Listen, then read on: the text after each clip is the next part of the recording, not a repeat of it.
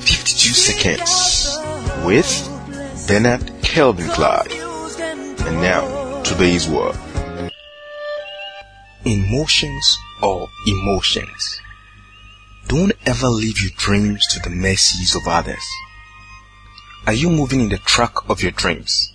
For if one advances confidently in the direction of his dreams and endeavors to live the life which he has imagined, he will meet with success unexpected in common hours.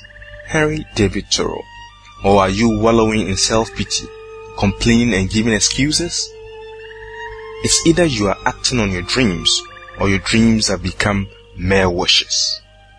This is my rendition of the law of inertia. A dream that has not been acted upon will forever remain a dead dream until a force within the dreamer propels it into realization. Act on your dreams and ideas today.